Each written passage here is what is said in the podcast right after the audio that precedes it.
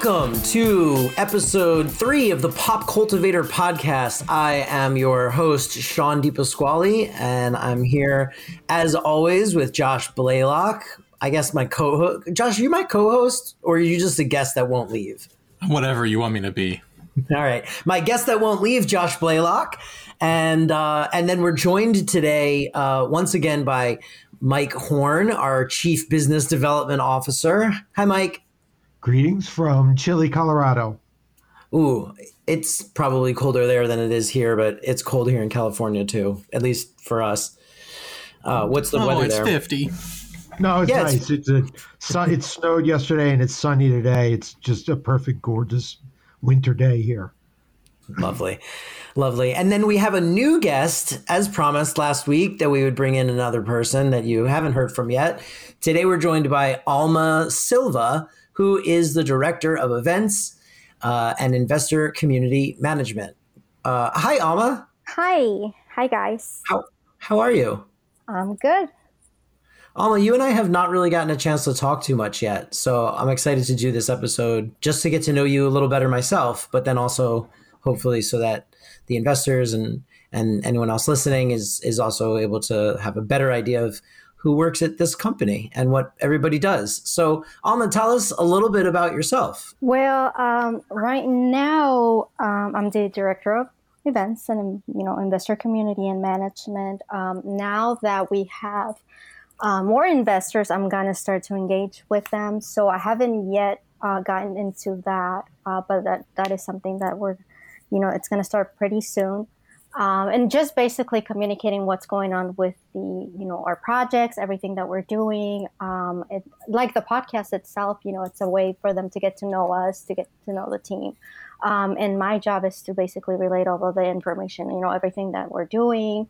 Um, right now as far as events um, obviously because of covid-19 um, we don't have anything planned but it also you know we don't know what the future of events will be like um, i'm pretty sure a lot of stuff will be done in a digital way. So that's something that we're looking into, um, and it's definitely something you know for the investors, for um, other fans, whatnot. Well, that's that's pretty cool. So, how do you get into investor community management? It sounds a lot like I'm sure I'm simplifying, but essentially you're like the conduit between what's going on at the company and the and the investors, right? I mean, that's your that's your primary job.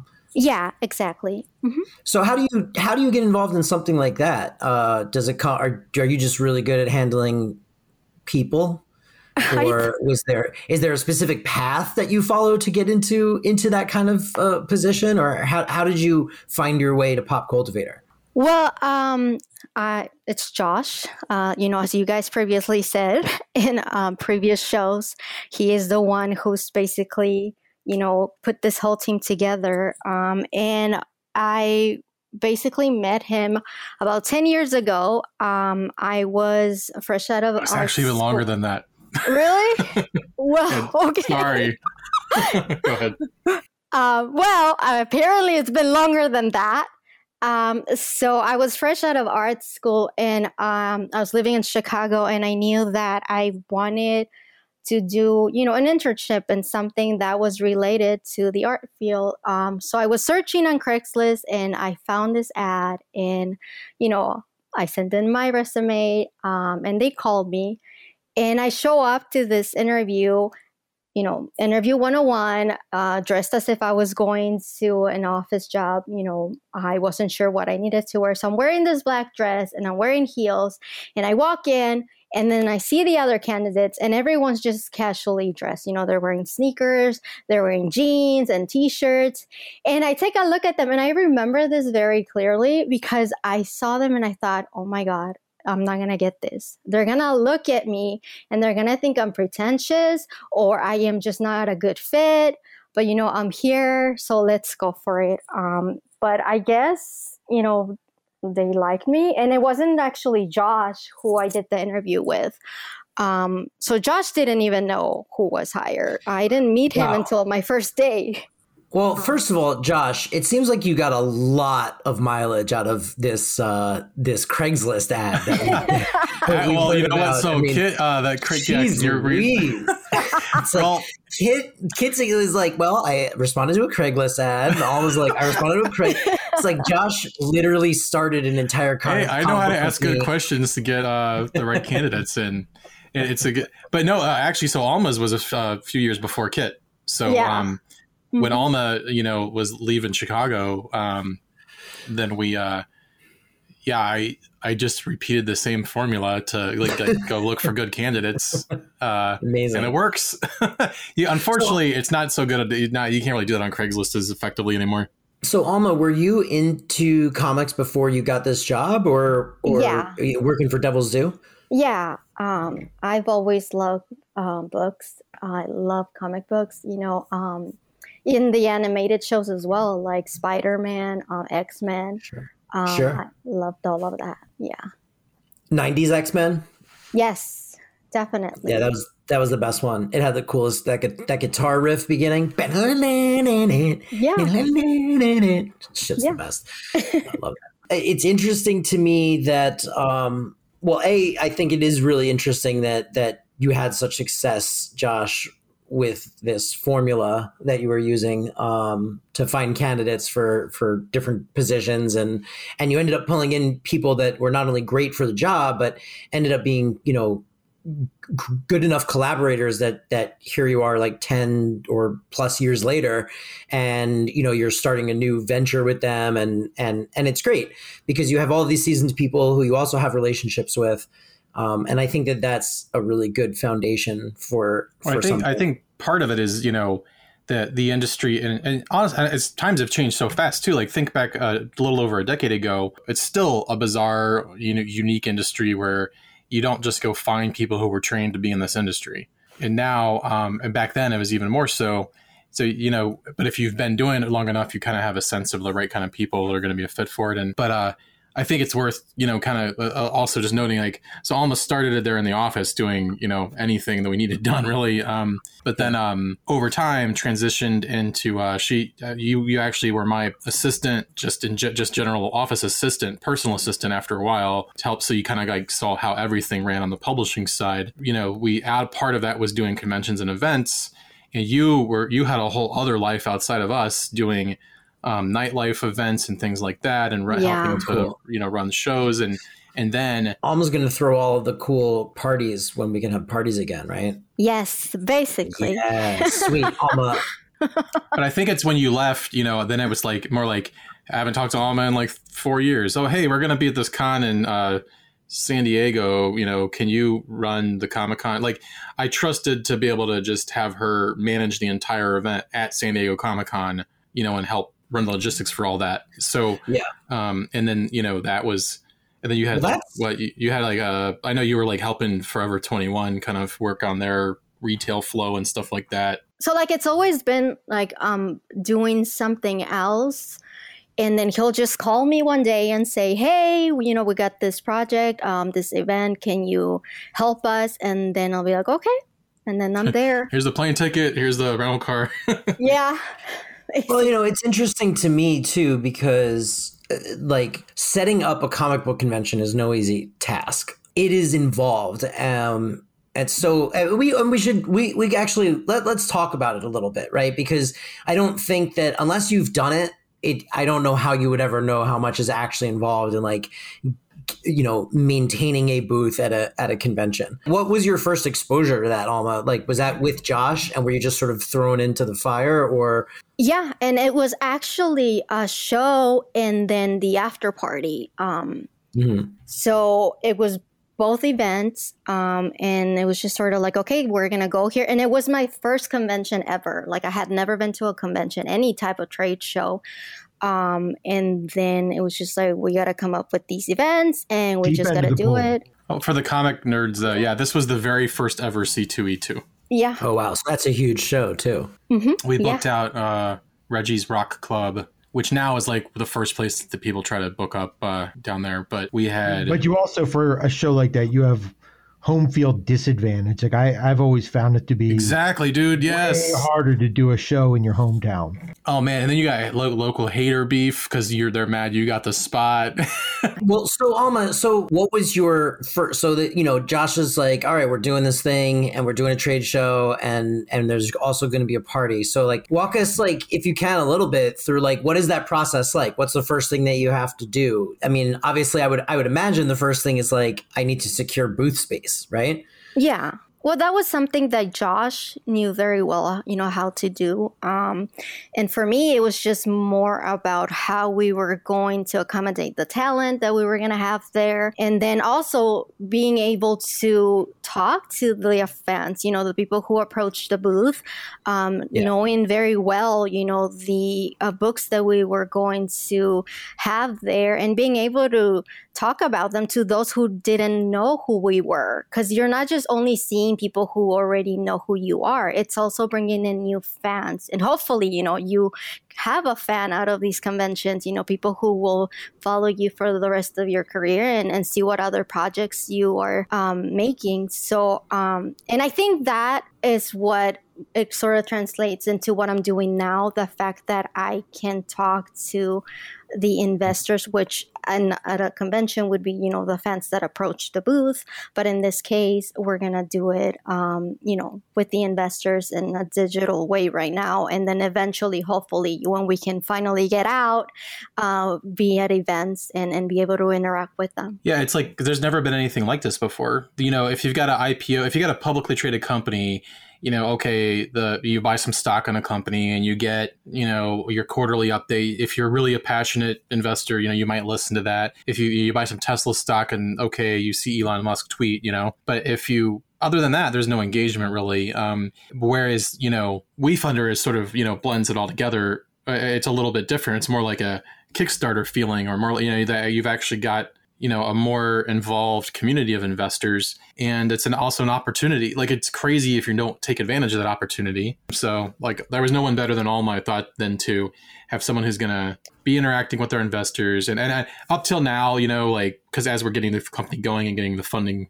you know just now we're the process of starting to the funding actually coming in we're transitioning into where right now it's just like me or even Stuart or anybody engaging with the with the uh, community on WeFunder but yeah, we're gonna have this awesome group of you know several hundred people where they're part of our they're our fans, but they're also really part of the company and there'll be so we need to do cool stuff. We need to come up with cool things to do with them virtually. And when we happen to be at a con, um, and the way Pop Cultivator is going to be at a con may be all kinds of different things because it's not actually necessarily going there as a publisher every time. You know, hey, I, I sure as hell hope you have some events where we're going to be able to say, hey, by the way, investors, if you are, you know, if you happen to be at this show, you know, come on in. And also some of the bigger, some of the, there's part of our tiers actually, some of the investors that come in at the higher level, you know, we'll make sure we help them get a foot in the door if, if they need it to get access to the con. That's cool. But yeah, it's going to be fun. Well, and I also think, you know, Alma, to circle back to something that you were saying, uh, you know, about setting up these cons and interacting, you know, knowing and this is this goes back to something we were talking about last week is is you know knowing the the comics that your you know that your publisher is doing or in this case that our studio is making like really knowing them and then taking it one step further and actually being a fan of them makes it so much easier to interact about them on the convention floor and talk about them. I think I forget where we were, but I did a convention with Devil's Due once and and I was really there as a in like as in a writer's capacity kind of shilling my own book. But you know you're you're at the booth and so if people come over you, you know you try to at least i tried to have read everything that was going to be at the table to at least understand what it is because people ask questions you don't want to be like i don't know. But also i was a huge fan of of plume. And so and I, I find it very difficult to talk about my own work and to like shill myself. So i i mean i was very easily convincing people to go pick up a copy of Plume over my book just because I had I was like excited as a fan to just talk about it and be like, "Oh, I just read this thing and it's freaking awesome." And it's like really great. So I think that that kind of excitement and that kind of energy can translate really well in a position like yours or or even in a position like you were in where you're sort of like the voice on the floor or in this case the voice to the investors and and it's like yeah it's it's good it's good to know the product and really enjoy it and then that translates that like that energy uh, really transfers to people when you're when you're trying to pitch them a product or sell them on something. Aren't you really talking about authenticity? Um, yeah, no, yeah, absolutely. It yes, there is definitely uh, a, a, level of authenticity that you can't fake. That really, really helps.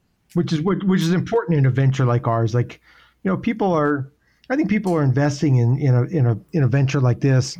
Yes, I mean everybody invests because they want to. You know, hopefully they'll see a return on it, but you know, I think it's more to because of the, because of the authenticity, because the because of the, you know, peek behind the curtain and you know understand some of the some of the secrets that go on and the the, the levers that get pulled and you know um, you know th- that authenticity that's different. If you, if, if you're just strictly investing to make money, you know, there's a million things you could do, and uh, maybe there are people doing that with us. I'm you know certainly welcome it, but I think the nature of it is more about that authenticity and community.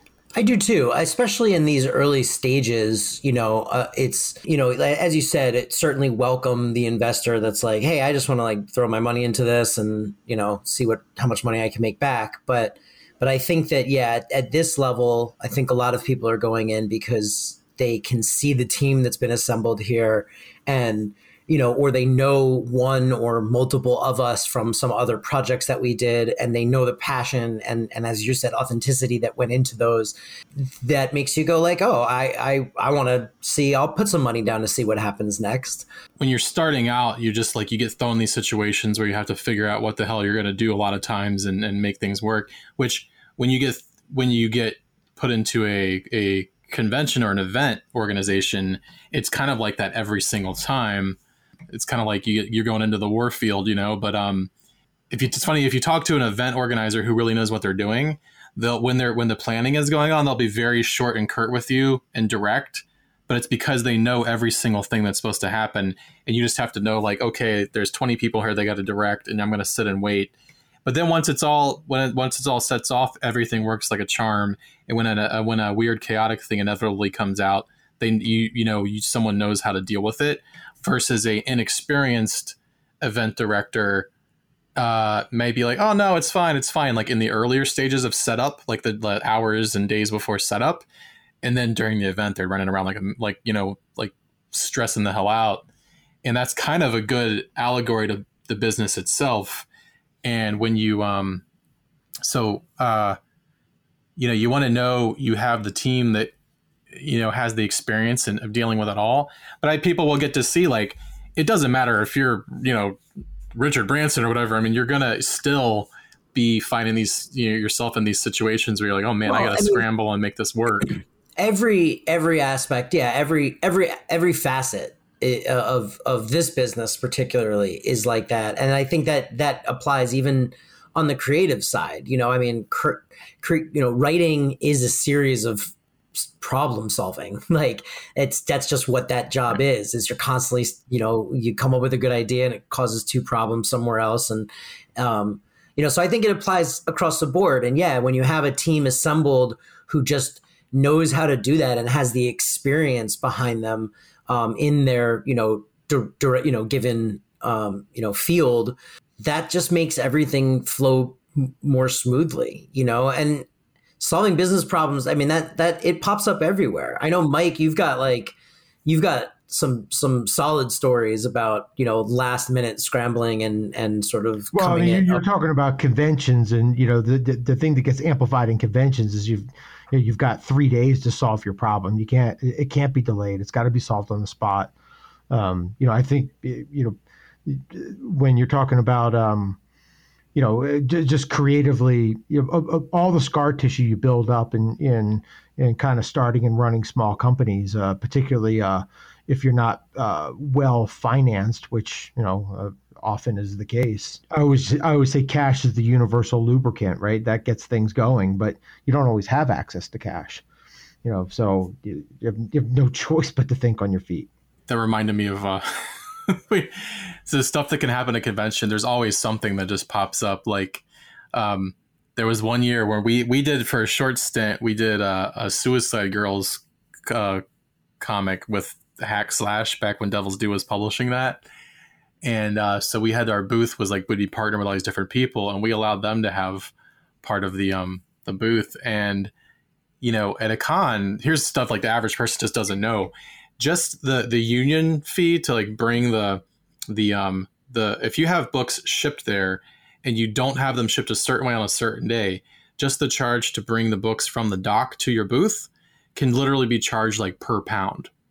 So um, one time where we got you know during the con we get a bill from the union for uh, forty five hundred dollars just for bringing those their uh, the Suicide Girls uh, inventory from the booth well, to the. From you know, the, remember booth. too, you're and, you're you're at a you're at a city when you when you say the union, you're talking about the labor that works for the building um, and they're typically unionized. And they're just sort of generically called the union in the con business. Yeah, there's like there's like the carpenters union, the uh, the uh, but you're talking about uh, like, yeah, like in that example. You, you need you need a couple hundred books pulled from accessible storage, which is just basically a tractor trailer in the back of the hall, and some guy's got to go get three boxes and put it on a cart. But yeah. but it's Saturday, so he's making, you know, double time of his hourly rate and and it's like a 3-hour minimum even though he's only going to work for 10 minutes. You know, it's it's uh the, the rules are not built for small convention um, you know the, the those billings at those giant things are are are kind of they're kind of built for like the big car shows when BMW comes and has like a you know a, a small town that they put up you know not not some small publishers you know watching. Yeah, it's funny. Yeah, because because also books like comics are actually are they weigh like per pound per pound like I mean size wise they weigh more than the average like product that those things were designed for those those like rates. So um we like that's a story where we got out of that, but um but yeah like you know that's the thing that's why it's so important to have someone that knows what they're doing running your events because uh, they know ahead of time you know to make sure that stuff doesn't happen yeah but I also was like, that's so. Um, actually, I, I, do have to be a little. I do a little. This is an opportunity to. I do a little sales pitchy, name dropping hype, um, to like toot our horn a little bit. So like with Alma, like you're, you know, we it's we were talking about. It's so important how you have to know how to literally talk to a customer, but also like she's managed events where like Darryl McDaniels, DMC from Run DMC, is one of the guests of honor. You know, like heavyweight boxing champions, guest of honor. Like she's curated those kind of people, but at the same time, you while you're managing that, you have to know like, oh, hey, I got to be worried about this one artist in my booth that might not know something need to be shipped there a certain way, or you know, all these logistics. So, like, I'm just, I'm just kind of like, I'm giving a little shout out there, like to like let people know like hey this is the kind of stuff we've done. But then there's also there like the reality of like the nitty gritty of it. And um, i think we will share some of those stories you know uh, as things happen just in our day-to-day business going forward too. And like uh, and mike and i've shared plenty of stories like sean you mentioned like mike i know you have uh, i know you have some crazy ones with uh, like dealing with the toy shipping and every you know that whole well, industry. Funny, we, are talking about cons, so uh, uh, uh, you know we had um, and licensing. Uh, you, you, remember when we were doing the, the, you know we were I guess it would have been like I don't know 2001 or two or something like that when kind of Muppets were we, we, we had a license to make Muppets action figures, which were kind of a you know uh, we, we were sort of a crossover product in that you know we were we were really really successful on the con, on the con circuit the Comic Con circuit, even though we weren't a comic book uh, product. And um, so um, we had uh, one of the one of the more interesting ones we had. God, I could tell a couple of them, um, but one in particular that, that's sort of con related was we. It was actually Chicago, as a matter of fact. We were doing. Uh, we gave away a uh, a beaker figure um, at the at, the Saturday night Wizard party. Um, you know, Wizard would throw a party on Saturday night, and it was kind of like people had to come, and it was sort of an obligation to come. And and uh, I went to the Wizard guys, and I thought, you know, everybody in our industry is at this at this event, and they all come and they kind of do their obligation, and they have their one drink, and then they leave. I'm like, why don't why don't you let us give away a, an action figure as like a as like a you know um, I don't know, just like a little nugget. It'll promote us, and you know maybe it'll get people to attend. Um, and because our Muppet figures were crazy hot at the time, you know, we gave away figures, and the next day they're selling for like a hundred bucks on the floor. And so um, we did it at Philly, and then the next show was Chicago, and there was like a line of people to get into the party. Anyway, we um, uh, that particular year was um, do you remember Josh when um, when when um, Wizard World was over uh, Fourth of July weekend, right, right after 9-11? Oh yeah, because that's when everyone came to the back, came to the backyard party. Yeah, yeah, that was. So this is that same year. It was a uh, so um, the Fourth of July, like like that show was like a Friday, Saturday, Sunday, and if, if memory serves me, the Fourth of July was the Thursday. So we all had to go in like an extra day early and set up, but then the the, the building was closed on Fourth of July. That party, by the way, was where one of the parties where Robert Kirkman was pitching a zombie concept to Eric Stephenson at Image. I know. Sorry, go ahead. Zombie concept that'll never work. Possibly. What kind of so, crap is that? No one wants to read a zombie comic book. Exactly. So for that one, we uh, we we um, we get to the show, and we were doing everything last second because basically we were kind of hit by surprise with the popularity of this product line, and um, so we had uh, we had uh, this character Beaker from the Muppets, if you remember him, and um, and we had a version of it that was basically clear plastic. We called it, um, I think, Vanishing Cream Beaker or something like that. Um, and the um, the figure was, you know, it was supposed to be, um, I think it was supposed to be half invisible, like painted from the waist down and invisible from the top up.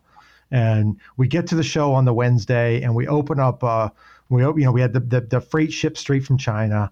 Um, we, had, we had three or four hundred figures to give away at the at the at the party, and we open up that case and they're all the wrong figure. They had packed the wrong one in the the right packaging, wrong figure. So, you know, this is like this is like Tuesday or Wednesday that week. We get on the phone, we we, we call the factory. We're like, you know, you got to make this right. You know, we, you can't embarrass us in front of our industry. And um, so wait, was it? I didn't know that like, story.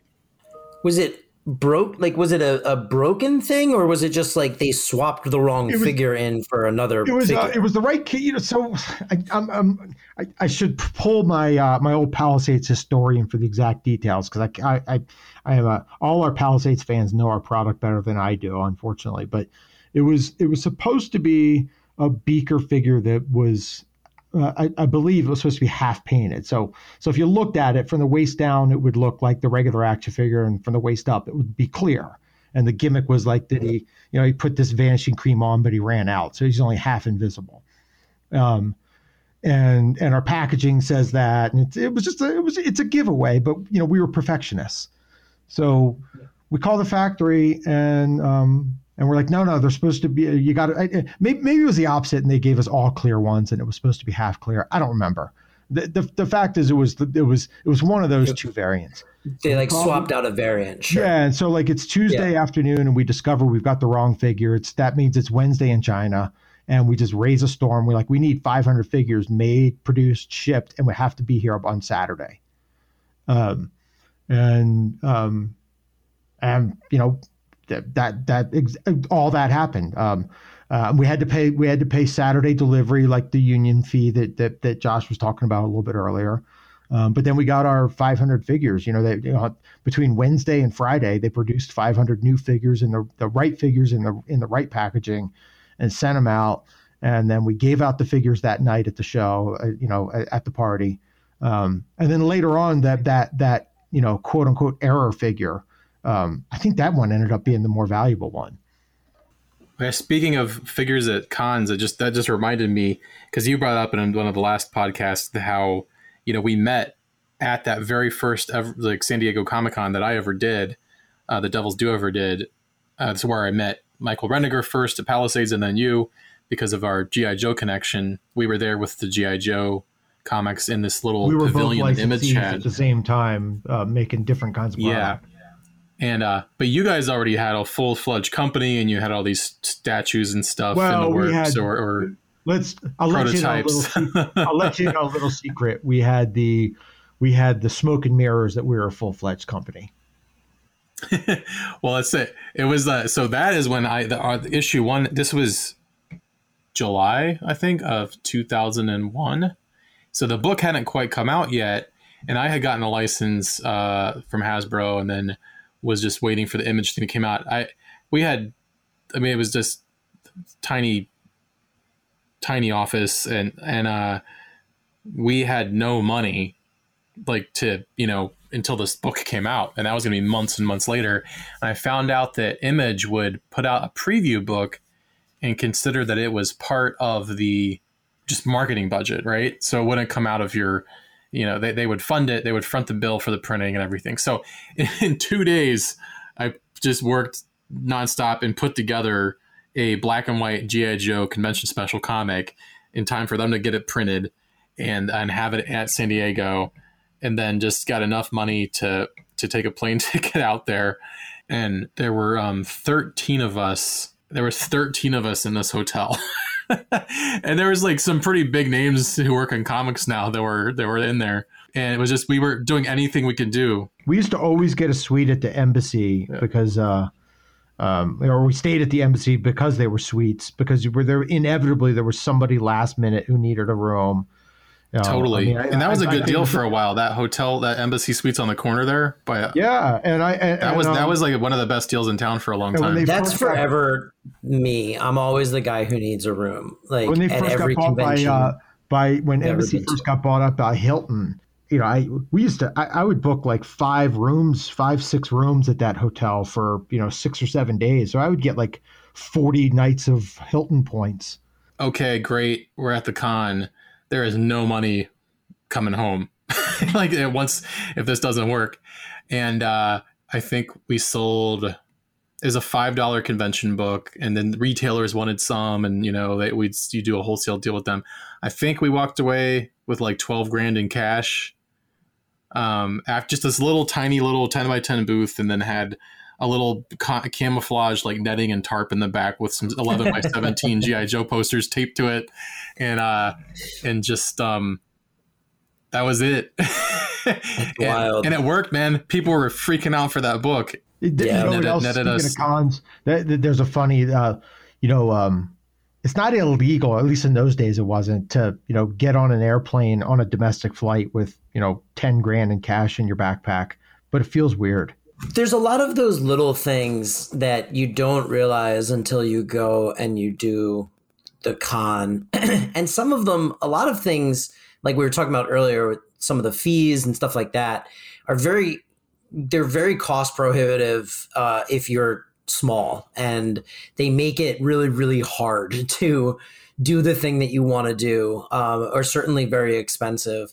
But there's so many even little things like you know knowing that you're going to have to travel with a bunch of cash and you know how to properly do that, and even having the foresight to get the cash. I mean, I I can't even tell you like the number of times I've gone to a con and gotten onto the floor and went, oh, I have no change when you're alone, then you're like, ah, oh, now I'm going to lose like two hours of possible making money. so I'm uh, notorious uh, for not bringing change to the booth and having to go ask for it. Don't bring Stylen yep. on here. He'll ask me. yep. Yep. I mean, and it's all of those things. It's a very difficult, it, it is a person's job. Like, I mean, you know, it is, it is enough stuff to do and remember that like it needs to be handled by well, you one also person. Develop, over time, you develop systems. I mean, we had a, and, and I refer back to my Palisades Toys days because we were really active in those days. But we had a full system. We had a, you know, our booth, our, our booth traveled with a with its own fridge, and and and we we you know we we bought our own floors. We weren't renting carpet and Sure. Um, um, you know, we we had we had a you know a little private meeting room. We you know we added a fan in there because it gets hot on the show floor sometimes. And yep. but you know it just it just evolved over time to yeah. where we you know we had these systems in place where it, it all worked out. Oh. We we we would have um we would have fans come and set up the booth for us in in, in cities, so we didn't have uh, as much travel expense. Alma, didn't we order carpet from like Georgia or something? Yeah. And, have it shipped to Chicago because it was cheaper than renting, and then we just do throw it away after. Well, I was yeah. just gonna say, did Alma, did you find the same thing? Did you did you find that you developed systems over time and and certain things that you know you would you could, you knew you could rely on as far as you know how to you know, did you find that the whole process improved each time you did it? Yeah, and I mean, each time it's been different. You know, uh, the last one um, that we did, we I actually our booth looked like a little comic book store. So, you know, it was setting up all of these uh, racks to make them look like walls and then hanging merchandise on them. And then it looked like literally a little comic book store with uh, shelves um, and the thing about it too is you set up these um, booths and it's only going to last for a couple of days. And it takes a lot of work and it takes hours and hours uh, to put it up just as it is to take it down. Um, so I think sometimes people don't realize that, you know, they think that the booths just sort of go up by themselves. But no, it's it's a lot of different things. Sunday night of the show is, is definitely a, uh, a, a, it's an energy letdown and a, and a relief at the same time. Yeah, well, and you know, you were talking before about the hometown disadvantage, but then there's also, as Alma's just pointing out, there, there's also hometown advantage because, like, one thing you don't consider is like getting your booth to the place if the place yeah. is not where you live. And like, I, you know, we did a bunch of Florida conventions when I was, you know, living in Florida at the time and then I remember when we were going to go do the, our first San Diego, it was like, oh crap, we didn't account for how much it was going to cost to like get all this stuff out there. Like it didn't even occur to us really that that it was going to you know add that much to the to the cost of of doing the convention which you know when it adds like the more the convention costs like the more you're desperate to make money at the convention. Um, and you know we found uh, when i was i mean you know very very small indie publisher um, that ultimately like a con like san diego just wasn't worth going to because it cost so much that the pressure to make money was you know impossible. I mean, I'm looking like, forward to what like Pop Cultivator specifically is, being that it's not just you know, uh, it's going to have partnerships with publishers, and we're going to have all these mm-hmm. comic book mm-hmm. properties that we don't have to go to a con and worry about books and, and inventory. Right. Um, I, will still be dealing with all this stuff with my publishing company, but but just Pop Cultivator can really sit back and be like, you know what, where do we want to go, and what do we want to do, and how do we want to just just make it dope. But you also wonder, and I, I, know we're getting, I know we're kind of, I know we're sort of wrapping here, but but you yeah. know, um, Lance Fensterman from from ReedPop today posted uh, on LinkedIn. He posted uh, you know kind of ten observations from this year. One of the ones that really stood out to me, he said, you know, we are never going to sell out a show again. We're always going to have a combination of of of uh, you know hybrid, you know, uh, uh, of online and and in person and and and I just wonder I wonder how that's going to change. I, I feel I would like to believe that in like 10 years, people just go to the things that they went to before. Um, but at the same time, you know, when you start to introduce a new technology and a new way to do things, people start to get used to it. And, you know, younger generations, you know, maybe get, you know, start to expect it and and so yeah i mean that that could be that could be the future. The future could just be hey we offer all things eh, both in person and and and virtually for the people that can't or don't want to I, or I found it really interesting because obviously they're in the they're in the live event business and they were massively impacted. So you know I was yes. just curious you know and, and you know I, I I don't know if if it's if it's um you know some of it's hyperbole or maybe they're setting setting themselves up just in case or you know I just I'm just I, I was curious about the point and I you know I I haven't spoken with them and but so much of that business though is marketing and selling the product that those convent you know like for the exhibitors that's what it is. So you have to imagine there's some type of a lore to you know hey San Diego Comic-Con has what 200 300,000 people but if all of the people on the internet can also see the new trailer that we're debuting. And you know that that is just a better advertising pool for them. So i, I wonder how much of that allure got to them. I, it's been a huge beta said, test year for all these, all these like, events. I don't think like dc's um like they're i don't think like this year's comic cons did incredibly impressive numbers at least from what what I read about them in the aftermath. So I don't know. I I really don't. Um, I had had I known had I known we would you know really pivot into just sort of organically flow into this much of a a Comic Con um, episode. Uh, you know, we actually one of our advisors, uh, Mike Broder from the GalaxyCon like Yeah. family, they are crushing it right now. And while so many other convention groups have laid off huge amounts of their staff, um, they've like doubled their staff, um, and they've really cracked the code on virtual events and how they're handling them, and like really uh, sort of like taking a lead on the software, um, which is one of the reasons you know I really wanted them as one of the people we re- refer to for ideas and everything and and for advice. Um, yeah, it's like I mean I haven't talked to Mike in a minute, but they they've some of these places really cracked the code on a lot of the celebrities now know they can set it up where you go into the booth and you you engage with the person directly in a private room. You get that experience and you can still buy all of the stuff that you would have gotten. And then the Like the celebrity light district actually in Amsterdam.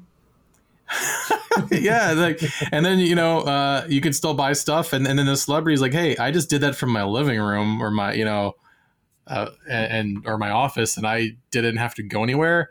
It's also really nice if you're like an older celebrity and it's harder to get around but you're still like popular. Um so i mean it's it's uh that's never going to go away and there's always going to be like an upgrade experience and uh yeah actually you know when we start to you know once everyone's sick and tired of hearing uh, us all talk, uh, the core team, and we start to bring guests in, we'll definitely have to bring them in to talk about how they've been handling the cons since COVID. Oh yeah, I mean, you know, look, uh, the the magic of this podcast is that sometimes the conversation just flows to a place, and and we're all seasoned enough in the industry as a whole to to talk about it. Um, but I certainly don't think that means we won't return. I mean, I I, I think that conventions are a huge part of this industry, and and there's a lot to be discussed, and and we only scratch the surface uh, of that, but we also um, we also packed in a good show today. So I want to thank uh, Mike Horn and I want to thank Alma for coming onto the show and telling us a little bit about uh, the this this mysterious Craigslist ad that seems to have attracted all of these fantastic. Wish we still had a screenshot of it or something. Me too. I, I mean, gosh. Um, and then also, I want to remind everyone that uh, you can go to popcultivator.com to check out all the stuff that we're doing. And depending on what point in time you're listening to this, there may or may not be a link to redirect you to our WeFunder, where if you want to get involved, you can, uh, unless that's not happening anymore. And then you're too late. And now you've got FOMO because there's all these investors Oh, involved. you missed it. You missed it. you missed it. You blew it. You blew it, buddy. But the good news is you're here now and you're listening to this podcast. So keep listening because you're part of the Pop Cultivator family as long as you're here. And also don't forget to check out uh, our show on all platforms, but uh, Apple Podcasts, if you like and subscribe and leave a comment, that helps other people find the show. And then that means more people listen. And that's always great. And Josh, where can people find you? I'm still blocked from Facebook, but you can find me on TikTok at Blaylock Comics, uh, and you can find me at Josh Blaylock on Twitter, and go to uh, devilsdue.net to see all of the stuff that I publish. Yeah, and check out definitely do go check out his TikTok for all his fiery TikTok meme dances because they are Yeah, I got to dance to whatever spicy. song's hot and trending right now. Yeah, they're spicy. And uh, Mike, Megan what Thee about you? Stallions, all. no. you whopping it all over the place. Uh, Mike, what about you? Do you have? Uh, uh, can people find you online? Do they want to?